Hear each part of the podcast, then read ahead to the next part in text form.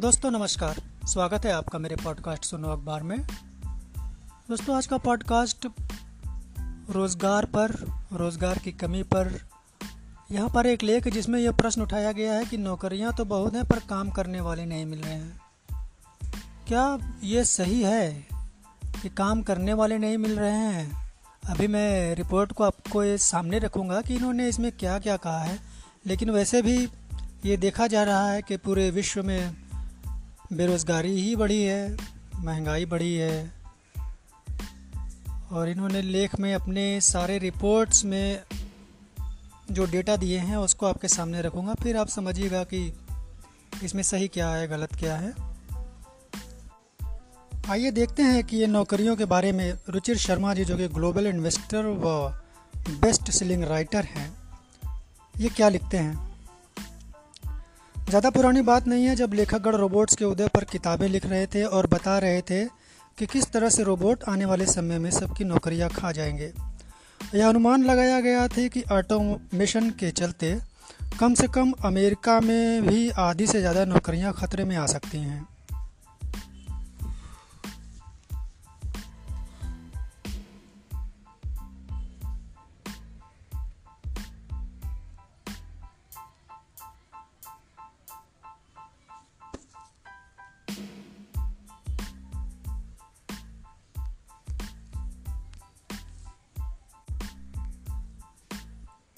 लेकिन हाल में रिपोर्ट्स कुछ और ही तस्वीर बयां करती हैं। क्या वह यह नहीं कहती कि रोबोट्स मनुष्यों की जगह ले लेंगे, बल्कि यह कहती हैं कि क्या वे ज़रा फुर्ती दिखाएँगे और दुनिया की इकोनॉमी को बचाएँगे, क्योंकि काम करने वालों की किल्लत हो रही है। आज दुनिया में बेरोज़गारी की दर चार दशमलव पाँच प्रतिशत पर आ गई है, जो उन्नीस सौ अस्सी के वैश्विक रिकॉर्ड्स रखे जाने के बाद से अपने निम्नतम स्तर पर है। अमेरिका और यूके सहित विकसित देशों में कामगारों की किल्लत ऐतिहासिक ऊंचाइयों को छू रही है। आज अमेरिका में ग्यारह दशमलव दो मिलियन पद खाली पड़े हैं, जबकि जॉब हंटर्स केवल पाँच दशमलव छः मिलियन ही हैं। यह 1950 के दशक के बाद अब तक का सबसे बड़ा अंतराल है। महामारी के दौरान जिन लाखों लोगों ने काम छोड़ा था, वे अभी तक लौटे नहीं हैं। इससे बासिस की बेसब्री बढ़ रही है। दबाव इसलिए भी अधिक है क्योंकि कामकाजी उम्र यानी 15 से चौंसठ साल के लोगों की आबादी भी घट रही है। जबकि उम्रदराज लोगों की संख्या बढ़ रही है।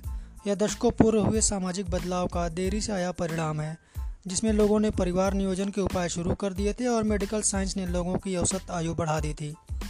लगभग 40 देशों में आज यही स्थिति है, जहाँ कामकाजी आबादी घट रही है। इनमें अनेक ऐसे हैं जो बड़ी आर्थिक ताकतें कहलाते हैं, अमेरिका में भी कमोबेश यही हालात हैं। कामगारों की किल्लत से आर्थिक विकास मंद हो जाता है, इसलिए अधिकांश देशों को विकास के पथ पर चलते रहने के लिए अधिक से अधिक रोबोट्स की ज़रूरत होती।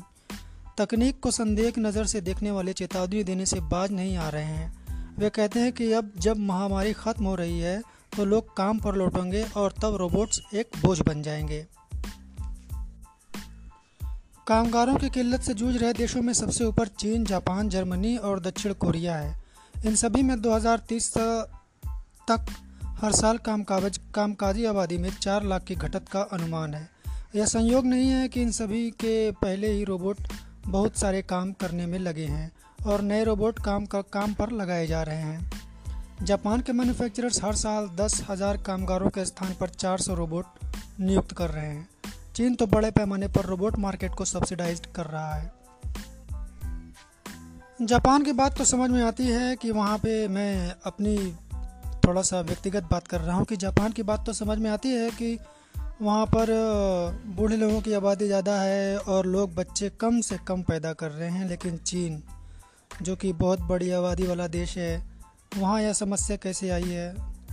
शायद चीन के जो नियोक्ता हैं, वो रोबोट से ही काम कराना चाह रहे होंगे। खैर, यहाँ लिखते हैं कि चीन तो बड़े पैमाने पर रोबोट मार्केट को सब्सिडाइज्ड कर रहा है। तो अगर सब्सिडाइज करेगा तो मनुष्य को काम करने के स्थान पर रोबोट्स को ही लगाएँगे।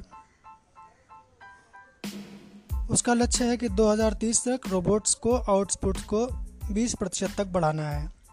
लेकिन बर्नस्टीन के विश्लेषकों का अनुमान है कि इस गति से भी रोबोट लेबर फोर्स के सभी गड्ढे नहीं भर सकेंगे। अगले तीन सालों में चीन 35 लाख कामगारों की किल्लत का सामना करने जा रहा है। अलबत्ता इस समस्या का सामना करने के दूसरे तरीके भी हैं, जैसे अभिभावकों को अधिक बच्चे पैदा करने को प्रेरित करने के लिए बोनस देना, महिलाओं को काम करने के लिए बढ़ावा देना, प्रवासियों का स्वागत करना या रिटायरमेंट की उम्र को बढ़ाना। लेकिन इन तमाम कदमों पर तीखे विरोधों का सामना करना पड़ता है।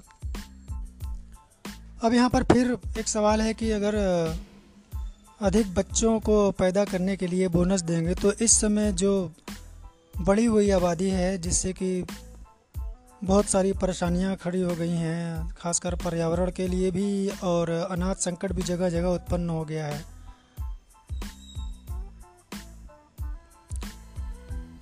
रोबोट तो वैसे भी एक विचित्र और अस्पष्ट किस्म का डर जगाते हैं। लोग मशीनों और आर्टिफिशियल इंटेलिजेंस की प्रति सहज नहीं हो पाए हैं। यह सच है कि अतीत के दूसरे इनोवेशंस की तरह रोबोट्स भी कुछ नौकरियों को समाप्त करेंगे और कुछ नौकरियाँ रचेंगे। मसलन गैस इंजन ने घोड़ा गाड़ी को चलन से बाहर कर दिया था, लेकिन टैक्सी ड्राइवरों के लिए नई नौकरियाँ भी रची थीं। लेकिन अब यहीं पे ऑटोमेशन और आर्टिफिशियल इंटेलिजेंस की बात आती है। ड्राइवरों की नौकरियाँ तो बढ़ी, लेकिन अब जो ड्राइवरलेस कारें आ रही हैं तो क्या होगा? इससे तो रोज़गार ऐसे ही जाएगा। आज अमेरिका में निर्मित होने वाले रोज़गार के अवसरों से एक तिहाई ऐसे हैं जो 25 साल पहले अस्तित्व में नहीं थे। 1950 के दशक में ही पूर्वानुमान लगाए जा रहे हैं कि आर्टिफिशियल इंटेलिजेंस 20 साल में सब कुछ पर कब्जा जमाने वाली है, पर अभी तक ऐसा नहीं हुआ। हम यह सुनते आ रहे हैं कि स्वतः चालित वाहन ड्राइवरों को बेरोज़गार कर देंगे, जिनकी अमेरिका में बड़ी संख्या थी, लेकिन अभी तो ड्राइवरों के ही टोटे हैं। हाँ मेरे इस सवाल का जवाब तो रुचिर शर्मा जी ने अच्छे से दे दिया कि ड्राइवरों के ही टोटे हैं। और इन्होंने जो लिखा, वो मैंने आपको अपने सुनो अखबार के ज़रिए आप तक पहुँचा दिया। तो ये रिपोर्ट्स आपको कैसी लगी? ये रिपोर्ट आपको कैसी लगी? अच्छी लगी होगी? तो सुनते रहिए सुनो अखबार। और सुनने के लिए आपको बहुत बहुत धन्यवाद।